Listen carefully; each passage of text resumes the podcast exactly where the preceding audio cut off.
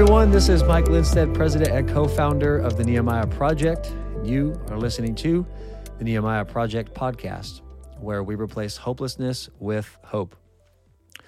Well, today we are going to be discussing a wonderful topic. The topic is the gospel and its implications for one's life. And as usual, I'm here with my buddy, my pal, my pastor, Mr. Chad Wiles, and we're here with Miss Laura Retzloff. How you guys doing today? Hey. Doing well. It's a good day. It is. It's cold outside, which this California man is very happy about. Yeah. I can't exist in humidity. Well, you've made it Prepare so to fade away then. So Oh, I need the gospel, don't I? Yeah, that's right. But um, before we get into our topic today, I just want to do a quick uh, shout out for our upcoming Establishing Hope banquet and fundraiser dinner. Um, if you're located here in Mandeville or on the North Shore of Louisiana, we uh, would love to have you come to that dinner. You can get some more information on, at our website, tnproject.org forward slash banquet 2022. We're going to have some great speakers. Some of those people are going to be the mayor of Mandeville, Mr. Clay Madden, as well as Louisiana State Senator Miss Beth Mizell. They're going to be speaking on some of the alarming trends that are developing in our area concerning drug overdose deaths, especially the you know fentanyl wave that's hitting good old Mandeville, uh, and suicide rates going up, and all of the horrible things that the, are the unfortunate effects of sin. Um, but the good news in that banquet is going to be how the the biblical counseling ministry of the Nehemiah Project can be part of reversing those alarming trends. So. Uh, we'd really love to have you come out. It's going to be at the Fleur de Lis Center from 6 to 9, December 1st. That's a Thursday night. We're going to have a buffet and passed appetizers with some soft music, and then we're going to get into the presentation. And so if you're interested, go to our website, tnproject.org slash banquet 2022. All right, well, with that out of the way, let's get into our discussion today. The base text is going to be the Gospel according to Luke, chapter 14, uh, verses 25 through 33. And it says this Now great crowds accompanied Jesus, and he turned and said to them, If anyone comes to me and does not hate his own father and mother and wife and children and brothers and sisters, yes, and even his own life, he cannot be my disciple. Whoever does not bear his own cross and come after me cannot be my disciple. For which of you, desiring to build a tower, does not first sit down and count the cost, whether he has enough to complete it? Otherwise, when he has laid a foundation and is not able to finish, all who will see it begin to mock him, saying, This man began to build and was not able to finish. Or what king, going out to encounter another king in war, will not sit down first and deliberate whether he is able with 10,000 to meet him who comes against him with 20,000? And if not, while the other is yet a great way off, he sends a delegation and asks for terms of peace. So, therefore, any one of you who does not renounce all that he has cannot be my disciple.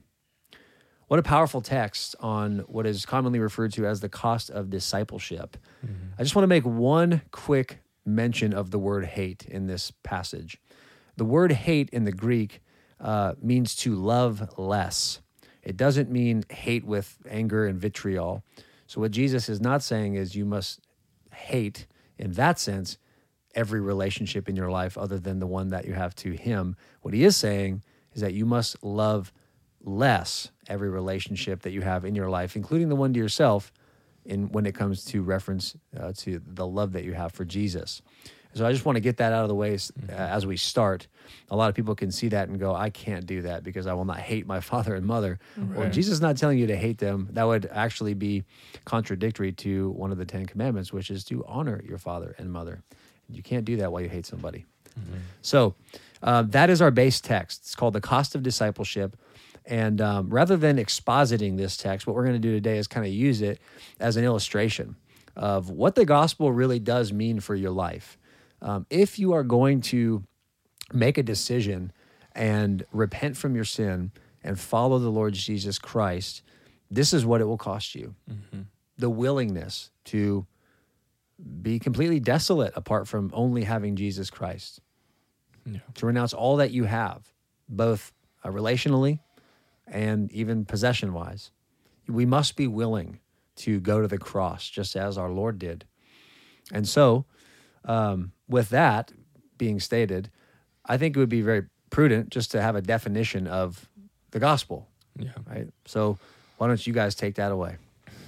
Well, I think in order to understand the gospel fully, we have to first understand what we were created for, because that's the only way it makes sense in, in order to understand the issue of sin and, and the problem of sin. In Genesis 1, um, verses 26 through 28, um, shows us that that God makes man in, in his image. And it says, in our own image, he Mm. created them. Um, and so, and he created them male and female. In that regard, he created man in his image for the purpose of his glory. Or the purpose of life is to image God, to glorify God in, in our relation to God. And that was perfect in Genesis 1 and 2. There was no sin. Man does that perfectly. But in Genesis 3, there the problem arises where sin enters in, where there, man and uh, Adam and Eve are tempted by Satan um, to disobey God. God had one Mhm. command don't eat of the tree of the knowledge of good and evil. And Satan, as he's the father of lies, tempts them with a half truth, saying, You won't die, but you'll be like God. And that's what made the tree good in their eyes to eat because they Mhm. wanted to be like God. That's the issue of all sin is pride Mm-hmm. underneath it to to be like God or even to be greater than God in Satan's case. Mm-hmm. And therefore they ate, they disobeyed God. And that's the definition of sin. The definition of sin is lawlessness, breaking the holy law of God. Mm-hmm. God had one law at that time, which was not to eat of this tree. Don't eat my stuff. Yeah. and they did. And sin enters into the world, and you see immediately shame, sin, guilt, all of it comes in. They're exposed. They they realize for the first time that they're naked, Mm-hmm. and nakedness wasn't a problem until sin entered in, and then they want to hide themselves, and they, and then that discourse after that, you see when God comes and He starts asking them questions, "Where are you?" Not Mhm. that God doesn't know where they're at, but giving them the opportunity of repentance, and instead of repenting, it was we hit shifting. we hit ourselves because we were naked. Mm-hmm. How'd you know you're naked? Well, it was a woman. Mm. And the woman said, "It's a serpent," and then it's just a bunch of blame shifting and no repentance there. And so the Bible's clear. Romans, plenty of places. Romans two. There's many places that remind us that through one man sin entered into the world. I think Mhm. that's Romans twelve. Um, we Here, I'll pull it up. yeah, We go got there. Romans three kind of sums all up, uh, sums up the doctrine of total depravity. Romans five talks about the Yeah. doctrine of original sin. Right. Yeah, I think it might be Romans five twelve that I'm thinking of. Not yeah, two. it's five twelve. Yeah. Um, so read those for us real quick, Mike, to Yeah. give us that understanding of the problem. Romans chapter 3, verses um, 9 through 18 really sum it up. But I'll just read one verse. The first verse in you know the collection of sayings from the Old Testament that Paul quotes, he says, "None is righteous, no, not one." Right? Mhm. that sums it up. Uh, he goes on to say, "No one understands, and no one seeks for God." Mhm. And so that's just one of the many quotes that Paul says. And later on, Paul in the book of Romans, starting in chapter 5, verse 12, begins to talk about how the sin that Adam and Eve committed Mhm. uh, wasn't just an external act, but it also polluted internally, right? It, it Mhm. corrupted the, the spirit that they Mhm. had, it corrupted the image of God. And that corruption was then passed down through the line, Right. right? And so um, that is the doctrine of original sin. Mhm. You know, some people may ask, well, well, maybe man's just born as a blank slate. Yeah. Well, the Bible would say no, that's actually not the, the case, right? Right. It's definitely not true. And anecdotally, you can see that in your children. Oh yeah, It doesn't take very long. Like your children start disobeying you without you ever teaching them to disobey. you don't got to teach them how to be bad. You just got to teach them how to be good. right. There's your proof. Right. 100%. And so that issue is in all of our hearts. Mm-hmm. And so then the Lord in his grace provides the way through Jesus Christ. And so Jesus, as um, 1 Peter 3.18 talks about, he's a propitiation of our sin, um, the righteous for the unrighteous. So Christ comes holy, holy like um, fully Mm-hmm. uh, God and fully man. Mm-hmm. It was important that he was also fully man in order to be the sacrifice for man. Mm-hmm. And he lives perfectly, sinlessly, no sin. And then he dies as the sacrifice uh, for atoning of sin. Mhm. Atonement had to happen for us to be made righteous. And so we're covered by that uh, atonement. That is uh, the doctrine of imputation, Mhm. which means accredited to.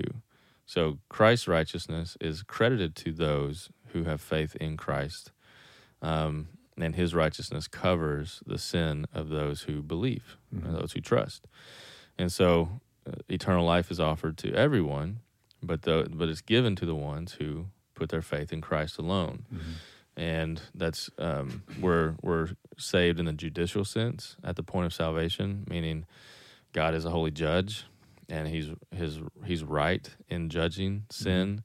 The wrath of God is upon those who sin, and it's judicially covered or pardoned because of Jesus' sacrifice. Those who believe are pardoned, are are saved, are Mhm. made righteous before a holy God in His sight because of their belief and trust in Jesus' salvation and the promise of God. Yes.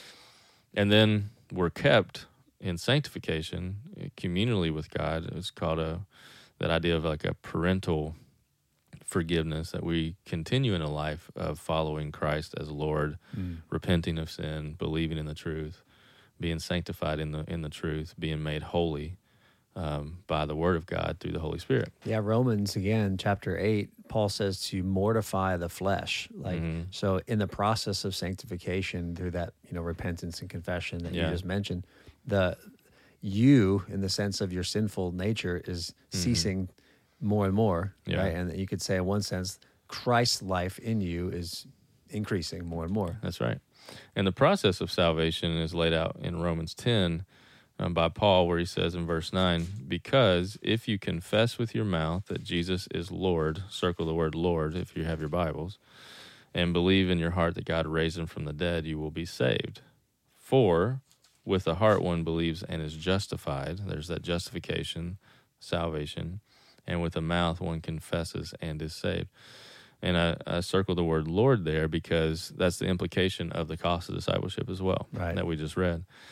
Um, believing that Jesus is Lord. What does the word Lord mean? He's a king. That's right. If someone is Lord over your life, He's the sovereign. what does that mean? Yeah. Very practically speaking, that means what he says goes. Right. First Corinthians tells us that we were bought at a price, right? Mhm. So we we belong to our Lord in the in the relationship as a there's there's a sovereign Mhm. over a servant, Right. right? And so that's one way that the Bible speaks of our relationship to the Lord Jesus Christ. It's not the only way, Right. but it's a very important way. And that's this is speaking about the inward belief, confession, thought of who Christ is. That you, and that's where it's, it says in, in Luke 14 to to even hate your own life. That you would die to yourself. That that He would be Lord over your life. Paul uses the word slave in that way, like we're a Mhm. slave to Christ, a slave to righteousness. That we're bought with a price. That we're no longer our own. That we are submitting ourselves, conforming to Christ as Lord, conforming to the Word of God that He's given us. And the belief of that hinges on what you believe about Christ. That's where it says, and believe in your heart God raised him from the dead.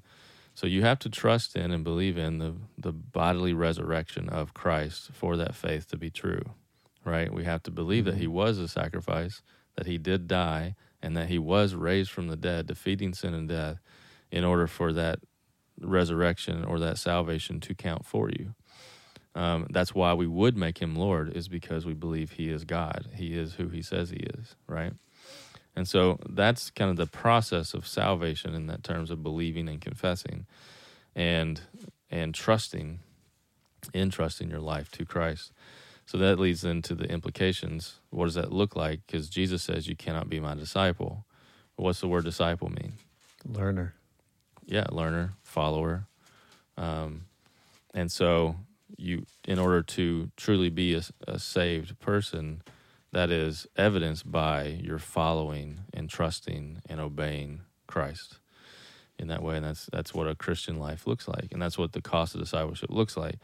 And so going back to Luke 14, what Jesus is saying here is that you have to love everything less in your life than Christ, which is obeying the first and greatest commandment have no other gods before me. Mm. Jesus is God. He is part of the Trinity. And and so there is no other God before Christ. That how that practically looks means if anyone in your life, including your loved ones, is wanting you to obey something other than the words of Christ, then you must obey Christ and not not the person, not the idea, not the thought, not the conventional wisdom or whatever uh, would be in that place. And if that is not what you're willing to do, that is evidence that maybe Christ is not Lord of your life. And that's what the examples of that cost of discipleship were. And he gives two there. One is building that tower. And in that day and time, the watchtower was what protected your land. That was, it was a prominent uh, thing on your land to where the watchman would, would be, and all who came by your land would see that you have that. It was a security, it was a protection, it was all those things. And so if you don't count that cost to finish that work, to fulfill the work that you say that you're going to do in that way, you would be a mockery um, to the people around you, and it would indicate that you're not actually protected, right? And that's I think that's the implication there too. If, if we're not truly walking with Christ, if, if Christ is not truly Lord, if we're not willing to obey Him at all costs, then our salvation is false, and it, it makes us a mockery to those that we that to others when we would claim to be a Christian mm. in that way. Laura, jump in here. What else we got? Good stuff, guys. Good stuff. um, I've been reflecting on um, Romans chapter six. I know we've we've been talking about Romans a lot, but as we've been um, just discussing the cost of discipleship and um, what it means to be truly saved, um, I think one of the the places where culture uh, gets hung up the most is this idea of needing to submit to authority, mm. right? We want to like we don't want to be submissive to anyone, you know, and that's the subtle ways that it creeps in of mm-hmm. listening to your heart and living your truth and all of that. Um, it, it has this implication, I think, from fear, right? Mm-hmm. That like if I submit to this Lord, what if he's not a good lord right what if it doesn't go so well right and so the the context of being able to submit to Christ as Lord first of all comes from knowing him um, as who he says he is, right? Mm. Knowing him through scripture and understanding the true God of the Bible is very different than sometimes what's held up as the image of God, even in American Christianity. Mm-hmm. And I think the other part of it is that, um, again, what we see in Romans 6, that's different than this perception of like being free, like having freedom. And then now I have to come in and like submit to the Lord or submit to this king when I previously had freedom and now I don't have it anymore. Actually, the way that Romans 6 describes it is no, you're actually a slave already. Yeah. Right? Mm-hmm. You're you're you're already existing as a slave either to sin or to obedience. Yeah. And so we see this often in in counseling where people are people are struggling, right? People have hard lives. People go through suffering, people go through loss, people go through grief, people deal with anxiety, depression, whatever it may be. There's problems in life. And what eventually comes to the surface is that they're looking for those answers to how to solve it mm. within themselves and it's not working very well mm-hmm, mm-hmm. right mm-hmm. because they're on this we're on this endless pursuit to make ourselves happy and content without realizing that in that process what we're really doing is worshiping ourselves and we don't make very good gods right and so it's not actually working out very well right um so romans 6 uh verse 16 says do you not know that if you present yourselves to anyone as obedient slaves, you are slaves to the one whom you obey, either of sin, which leads to death, or of obedience, which leads to righteousness? Mm.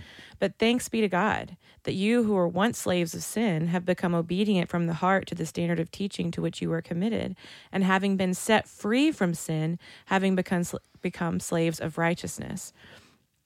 So it's this idea that actually, when we come into Christ's kingdom, when He becomes our Lord, this negative connotation of of authority gets replaced by a loving God who actually sets us free from the bondage of worshiping ourselves and gives mm. us peace and joy and comfort when we're living according to to His standards that we actually then as you were saying chad that this this picture of the watchtower then we're actually protected in that kingdom mm. right we're we're protected eternally but we're also protected practically right now as Christ stands in the gap perfect for me that I'm protected from the pursuit of my own sin that wreaks havoc in my heart and in my life and in my Mm. relationships and that's actually what it looks like to be a slave to Christ Mm, Yeah. that's good. And I think it's important that we understand what our greatest needs are. Um, we don't define that very well, uh, especially in our American Christianity. Um, our greatest need is not uh, material prosperity or blessings uh, or Mhm. ease ease of life. Our greatest need, one, is salvation, as we've saw. Like the God's wrath is on those who do not believe. Mhm. Um, sin brings death and destruction. So our first and foremost greatest need is salvation, which God provides fully in Christ. The second greatest need is sanctification, to be made holy, to be made righteous, to be made uh, clean, which the gospel provides as well. And then we need glorification, which comes in heaven one day, a glorified body, um, made fully and completely new Mhm. um, and have eternity with God forever. Um, those are our greatest needs. Peace Mhm. with God is our greatest need, not anything of this world, which then allows us to what Laura's saying. We are going to face trials and suffering. That it doesn't mean that um, making Christ Lord brings about peace in terms of worldly peace Circumstantially, or circumstances. Sometimes the Bible's clear. Actually, it's taking up your cross and follow follow me is a call to death Mhm. meaning death to yourself and we're living we live in a sinful fallen world um, so hardship is promised and suffering is promised and trials are promised and god even uses those trials for our sanctification james 1 and romans 5 and um, many other uh, scriptures we can find for that and Romans 8 reminds us that 8 28 and 29 reminds us that God uses the, all things for the good of those who love him for the purpose of making us into the image of Christ. And so having a right understanding of God and the scriptures also allows us, allow us to actually have the fruit of the spirit, the peace of God in the midst of trial. Um, Philippians 4 reminds us that that we can we should rejoice in the Lord always because the Lord is at hand, that He is in Mm. charge. We're trusting in His sovereignty, and we're not trusting in the ease or or the blessing of this life as an evidence that God is real or that Christ is true or that the Bible is true. Mhm. That we're trusting in the promises of God of salvation and sanctification and glorification in heaven. Like we're we have we we are to have an eternal perspective. Yeah. I want to bring in a couple of, of just points uh, based on what you guys have been saying, but going back to the slavery image, because this idea of the sovereignty of the individual, which we've talked about lots Mhm. on this podcast, that came out of the Enlightenment in our history, right? Well, it's huge in America. You know, like it's all about me and Mhm. everything's catered to serve me because I'm the sovereign. Mhm. like you need to bow down to serve me. And so, how can you say that I'm a slave to something when I'm the king, right? Mhm. Well, like you said, Paul really makes that argument very clear in Romans 6, but also Peter says the same thing. He says here in 2 Peter chapter 2, verse 19, he says for whatever overcomes a person, to that he is enslaved, right? So Mm. if if I in my pride am going you know turning my nose up at god well i'm just enslaved to my own pride right? Like my own pride is actually controlling the situation.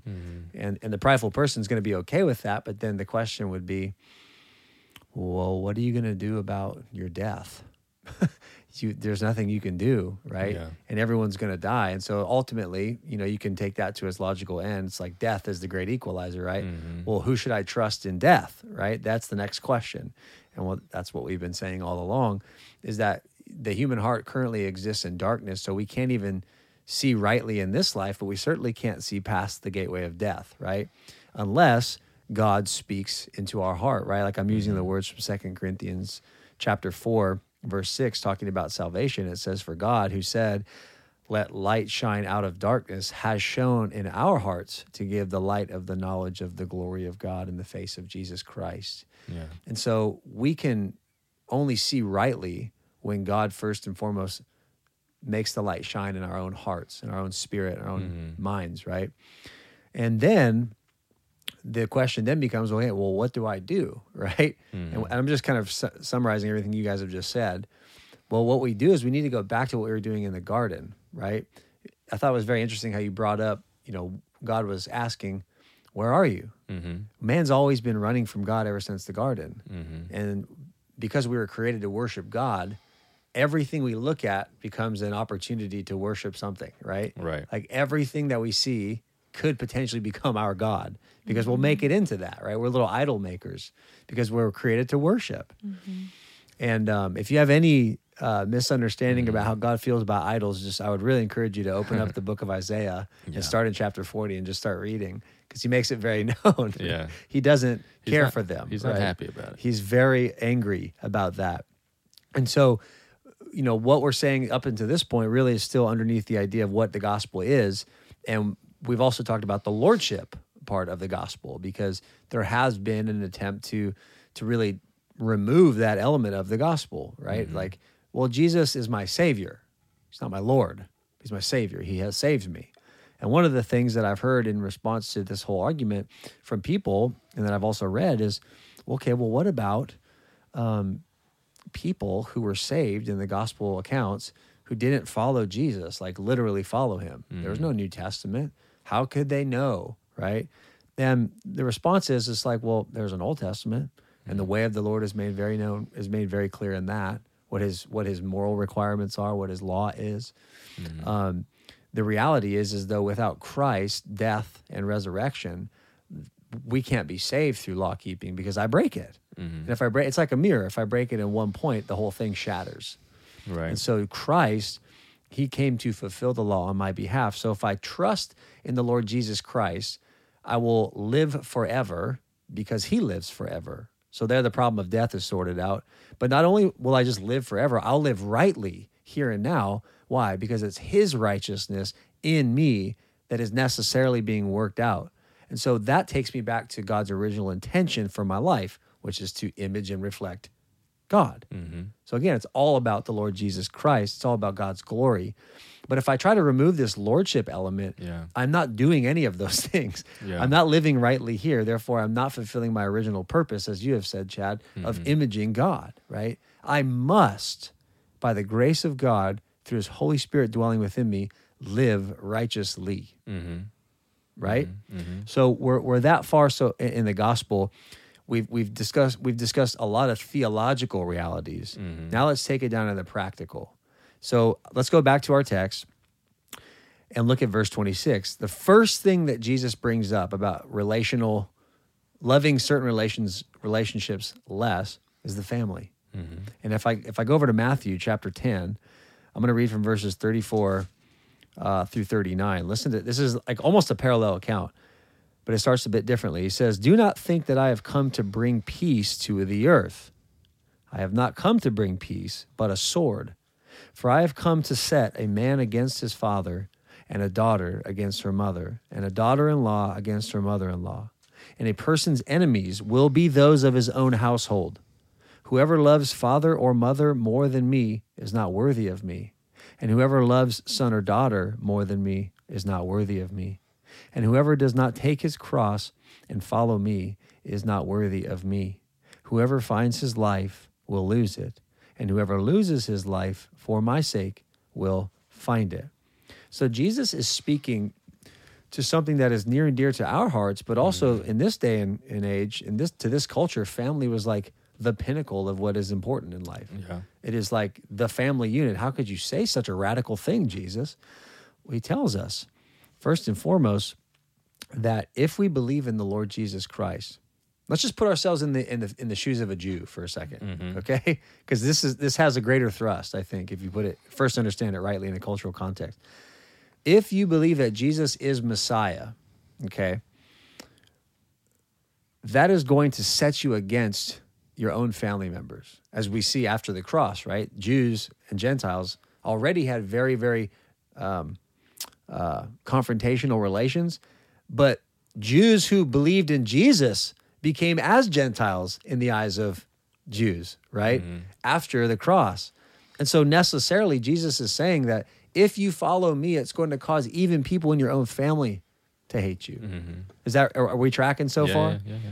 And so let's talk about this idea of what the gospel means for you in in your own family potentially. Mm-hmm. And then how how do we cling to Christ in the midst of some of the most intimate relationships falling apart in our Mm. life?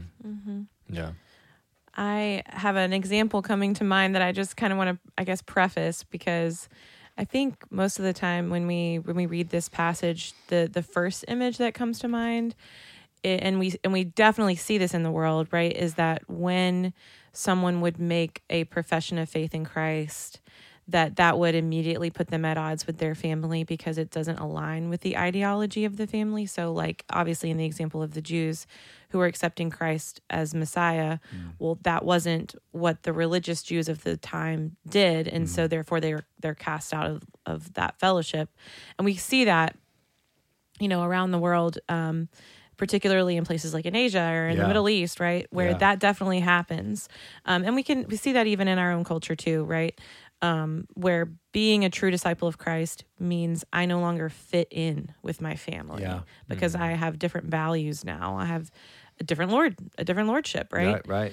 Um, but the other thing that comes to mind in this is that we very highly value in our culture the idea of unconditional love and acceptance. Yeah. And how this could set us at odds with our family is that if Christ becomes our Lord, that means I can no longer accommodate sin. Yeah. Um, and that if members of my family are making lifestyle choices that elevate their own, um, as the scriptures call it, they're being led by their passions and desires, then that might result in in choices that I, as a Christ follower and as a disciple of Christ, am uh, unable to support and unable to participate in, and that that can can lead to, um, I would say, I guess, confrontation in relationship that um, or conflict, right? Where where um, we can no longer be like reconciled to each other because you actually don't want me in your life unless I'm supportive of all of your sinful choices. And um, I've seen that play out in my own family relationships, but I'll just give one one quick example of I think how this can play out in the church as well. Um, it's uh, several years ago. Um, I was I was part of a church where the worship leaders uh, at that church, their family um, was very involved in the ministry of the church. Other staff members, um, cl- lots of close personal relationships, years and years of serving the Lord together at this church. And this worship leader fell into sin, and I, I won't get into the details about it. But when it was discovered, because he was in leadership, um, there was a biblical mandate for how to handle that sin, which it was supposed to be brought before the church for the purposes of, of repentance and reconciliation to the body, um, but also for the benefit of the body. Right? There's there's reasons why God in His wisdom gives us these guidelines for how to handle it. Yeah. Um, but um, he and his wife didn't want to do that. They didn't want to participate in coming before the church and being reconciled.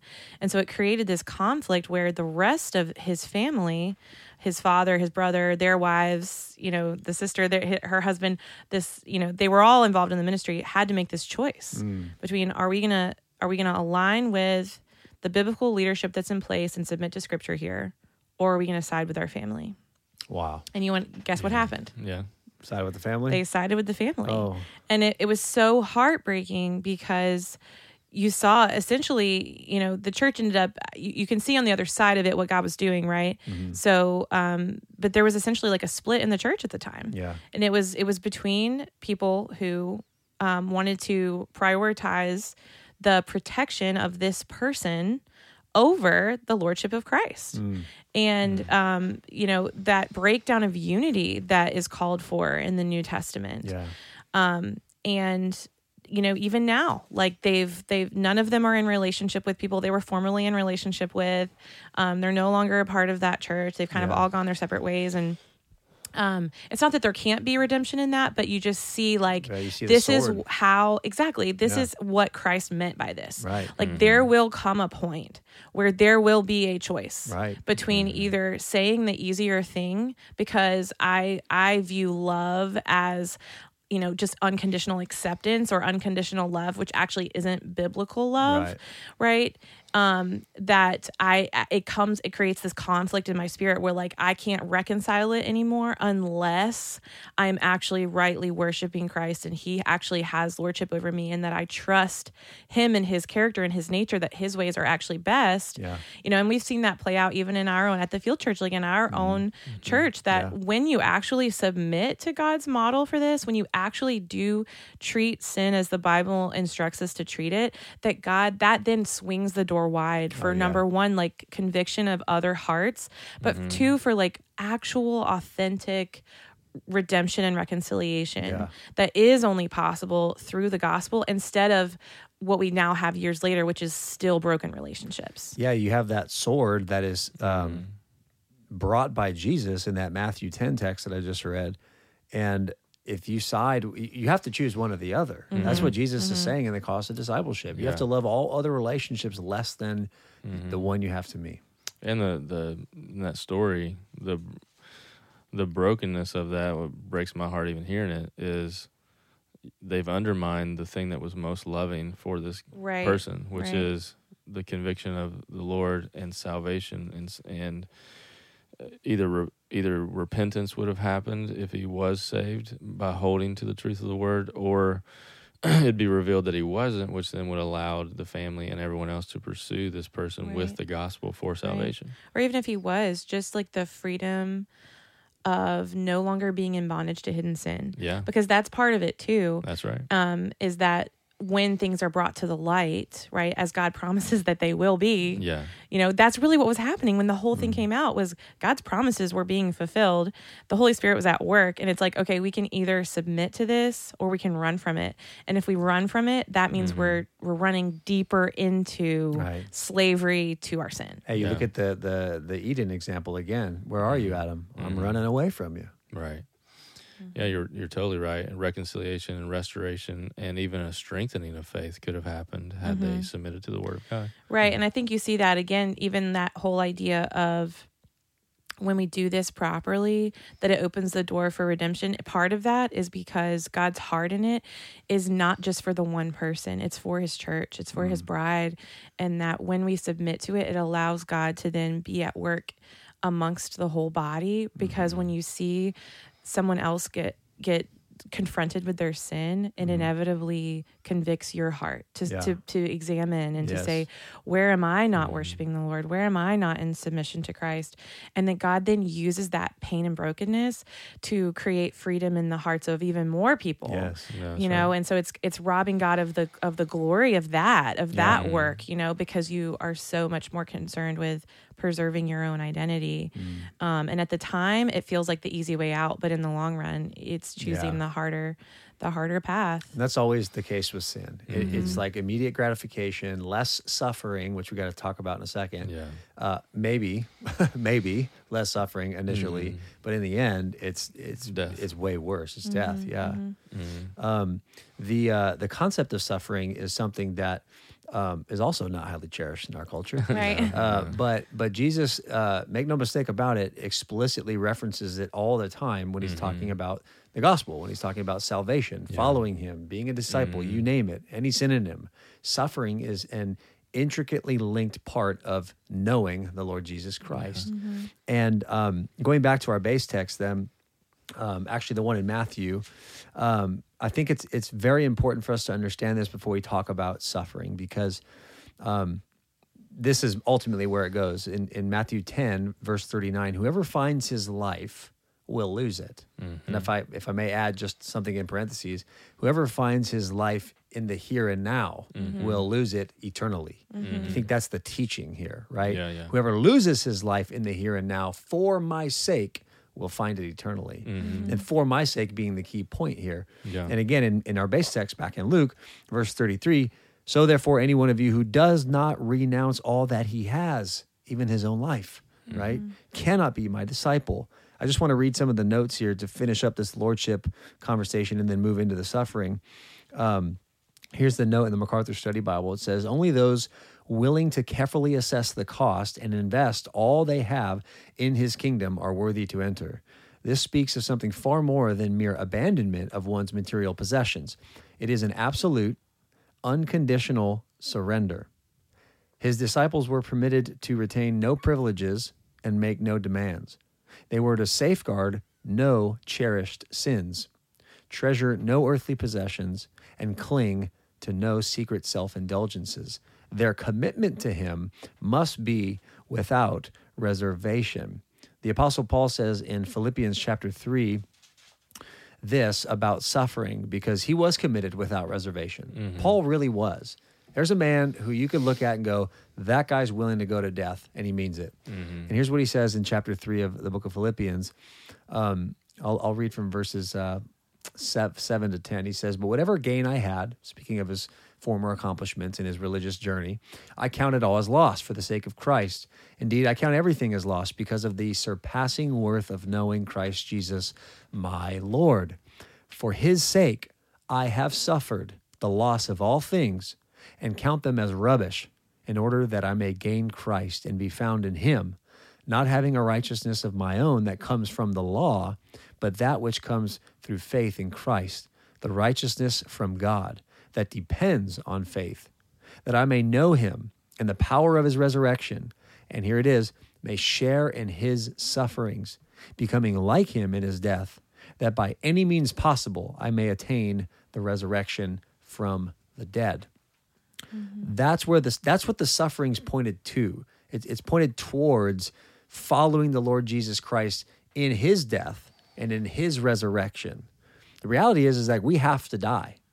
Uh, now, I'm not talking about a physical death. Like my um, ego, which is the actual Greek word that is used in Galatians 2:20. Like I die, right? My desires, uh, my my assumed right to myself, right? That's why I love the slavery image of being a slave to Christ. Slave has no rights. Um, I have no property. Nothing is my own, right? It's all been given to me by my master, and I must embrace this life of suffering because not only will suffering just happen, like Right. we've already said, but suffering for Jesus Christ is something qualitatively and entirely different. Right. And so let's talk about that. For And often God uses our suffering for the name of Christ as a means by which the gospel goes forth and people get saved through it. Mm-hmm. It's what Paul said when he talked about filling up what is lacking in Christ's suffering. Yes. Not that Christ's sacrifice was insufficient for atonement, but that this ongoing um, willingness to die to self Mm-hmm. is a picture to the world that I value Christ more Yes. than than this world than this earth and and like you were touching on in Matthew chapter 10 we see over and over throughout all of scripture old and new testament this concept of either or earthly kingdom or heavenly kingdom you can't serve both god and man you cannot love god and money you can why fear men who are only able to destroy the body over God who is able to destroy the soul, right? You can't have both. There it's there it's a mutually exclusive relationship. And I think um if I may, just because I'm running out of time, Yeah. I'll just say kind of my last thoughts on this, um, and then you guys can finish it out. But this idea of running from suffering goes so hand in hand with what you were talking about earlier, Mike, of wanting to view Christ as my Savior only and not as my Savior and Lord. Mm-hmm. And again, in, in, in culture, this pervasive sense of of like God is love. You know, Jesus just wants me to be happy. Jesus mm. wants to like accept me as I am. And it, it's so contrary to the biblical narrative and and it just doesn't work mm-hmm. to try to have Christ and to have Christ and my desires to try to hold on to identifying as a Christian and then also hold on to all the things in this life that I believe will make me happy. Because number one they don't actually satisfy you. But number two um, and this is a this is a quote from Paul David Tripp over again and over again we see this concept in scripture that God is willing to sacrifice your temporal happiness for the sake of your holiness and that oftentimes it's only through um, being pressed um, and crushed like we were talking about earlier that your Yeah. roots actually go deeper right. because um, the analogy from this is from the book how people change that the the heat source in your life right so whatever the sun is in this diagram of your life it's it's what where the heat's coming from. We look at that like the problem. You mm-hmm. know my life is mm-hmm. hard um, I have these unfulfilled desires in my life. I have these things that I want that I believe would make me happy, or I, I, I, I got the thing that I thought would make me happy, and now it's not actually making me happy. Right. And we want to turn towards the sun and curse the sun, but it doesn't make sense for the plant to turn towards the sun and say, "How dare you make me grow?" Right? Right. When the plant came from the seed that was in the soil. Yeah. And so the problem is underneath the soil, and God is merely allowing us to go through seasons in our life where the heat allows us to see what was there. Mm-hmm. That it mm-hmm. grows up and causes me to go, oh, wait a minute. The thing that was happening below the soil wasn't actually true faith in Christ. It was mm-hmm. more faith in myself. And the only solution to that is to be willing to die to self Right. Right. and to rightly worship God. Um, they go they go hand in hand. You can't have just one and not the other. There's no such thing Yeah. as a suffer free gospel. Mm-mm. It is promised that you you will suffer uh, at some level, especially if you hold to the truth of Christ. If you hold to the truth of God's word, you will suffer. Hey everyone, it's Mike here. If you enjoy listening to the Nehemiah Project podcast, then we'd ask you to consider becoming a builder. What is a builder? A builder is a monthly donor, someone who believes in what the Lord is doing through the ministry of the Nehemiah Project. And one of the many things that we do is this podcast.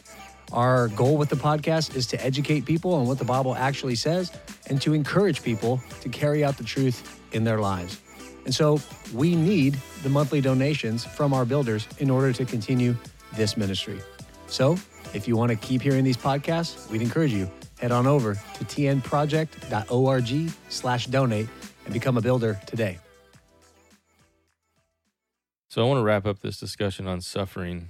Uh, in First Peter, I commend the whole letter of First Peter to anyone listening, but I want to look at um, chapter two, starting in verse thirteen, all the way through uh, chapter three, um, verse seven, because uh, you know in the counseling room, I'm, I'm often faced uh, with married couples and and, and people who are struggling um, within their marriages, and um, a lot of times there is sin, and a lot of times there's maybe one spouse who's not a believer, and Mm. there's these difficulties that come, and that's why Jesus in our base text talks about the family. You know, Mhm. oftentimes that's the first place that we find the struggle, that Yeah. we find the suffering come um, if both are une- if if they're not equally yoked, Right, right. um, and so in chapter three, it starts with wives and husbands. And the first word there is likewise. So that calls us to say, well, what is he pointing to in that transition word there? What was everything that just came before it? So I want to read, starting in verse 13, about the submission to authority, because Mm-hmm. this then dictates how we should operate within the marriage in this Yeah. way.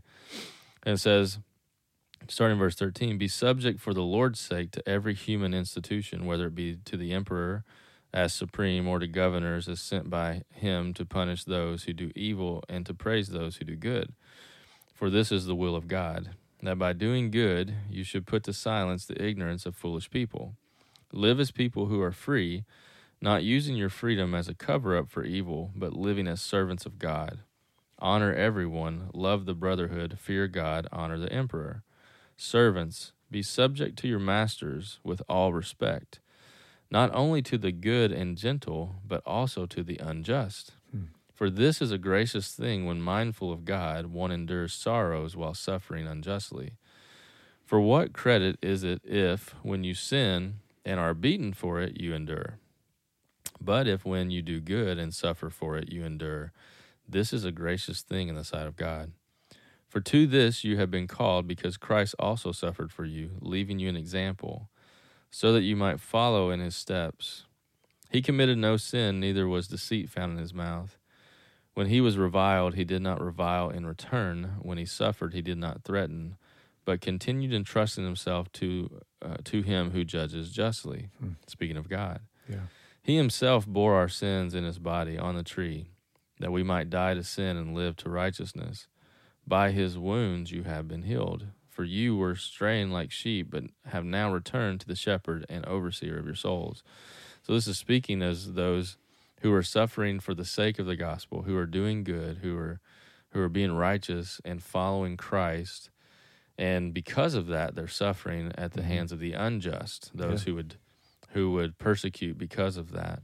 And he calls us to suffer well, Yeah. to not revile in return, but to speak the truth in kindness, in gentleness, and serve the Lord, not this world. And because of that, you may face suffering. Yeah. Peter knew this personally. He suffered, and you can find this in the book of Acts, where Mhm. at the hands of the governing body over him, and during that day, he was beaten tremendously Right. for preaching the name of Jesus Christ. Right.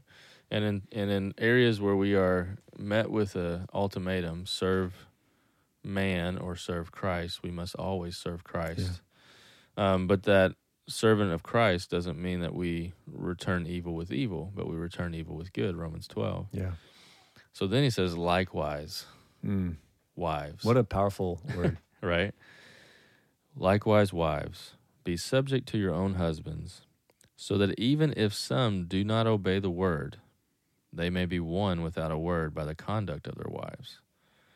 When you see your respect, when they see your respectful and pure conduct, do not let your adorning be external, the braiding of hair and the putting on of gold, jewelry, or the clothing you wear, but let your adorning be the hidden person of the heart with the imperishable beauty of a gentle and quiet spirit, which in God's sight is very precious. For this is how the holy woman who hoped in God used to adorn themselves by submitting to their own husbands, as Sarah obeyed Abraham, calling him Lord. And you are her children if you do not if you do good and do not fear anything that is frightening. Likewise, husbands, live with your wives in an understanding way, showing honor to the woman as the weaker vessel, which they are heirs with you of the grace of life, so that your prayers may not be hindered. That's so good. There's two spheres of authority there, right? The ones Mhm. outside the home and then the ones in inside the home. Mhm. The husband is the the head of the household. Says the government is the head of the nation, Mhm. right? And so that's where that word likewise comes into Right. play. And there's a power in that gentle and quiet spirit. There's a Yeah. power in that godliness of the wife.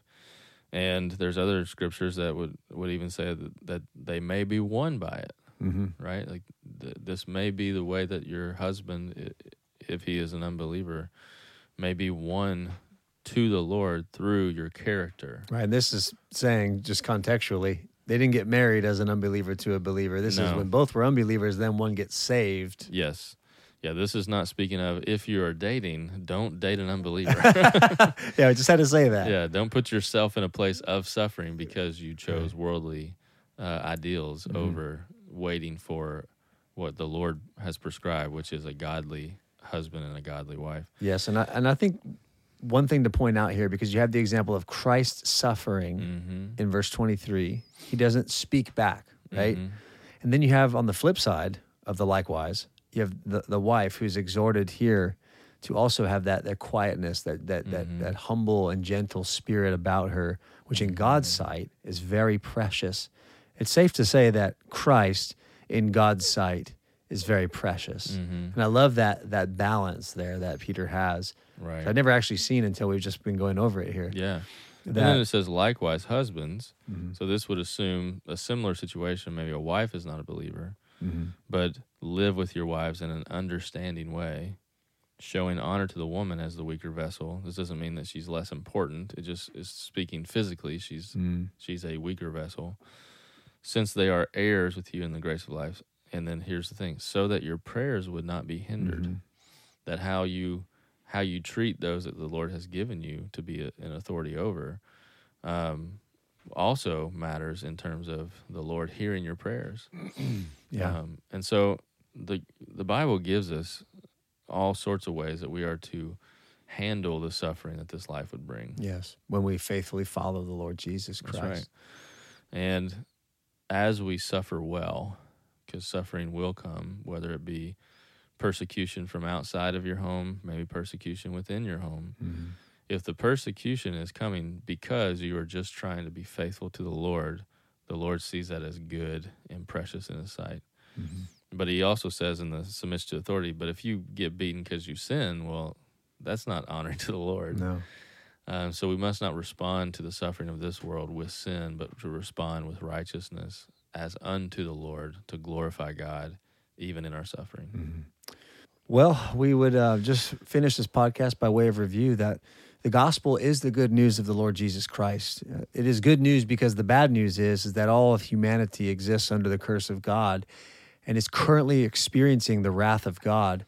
And will one day that, that wrath will culminate when, as God has already set a day to judge the world through a man in righteousness, that day would actually come to fruition one day. And so, right now, if you're listening to this and you are not a believer, we would encourage you to repent, to trust the Lord Jesus Christ, mm-hmm. to acknowledge that He is Lord, and to willfully bow the knee in submission to Him because He's a good master.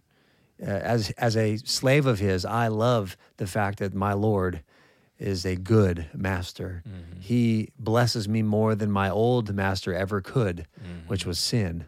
My old master, sin, treated me viciously, but my new master, the Lord Jesus Christ, treats me wonderfully. Mm-hmm. And um, in him, I have eternal hope. And I would encourage you to also join me and Chad and all of the mm-hmm. family of God in our um, servant service to the Lord Jesus Christ. We thank you for listening to another episode of the Nehemiah Project podcast. We'll talk to you soon. Bye. Thanks for listening to the Nehemiah Project podcast. For more resources about addiction recovery, suicide prevention, and overcoming other life controlling issues, you can follow us on Facebook and Instagram and visit our website, tnproject.org. If you or someone you love is struggling, don't hesitate to reach out to us by calling 985 205 3022.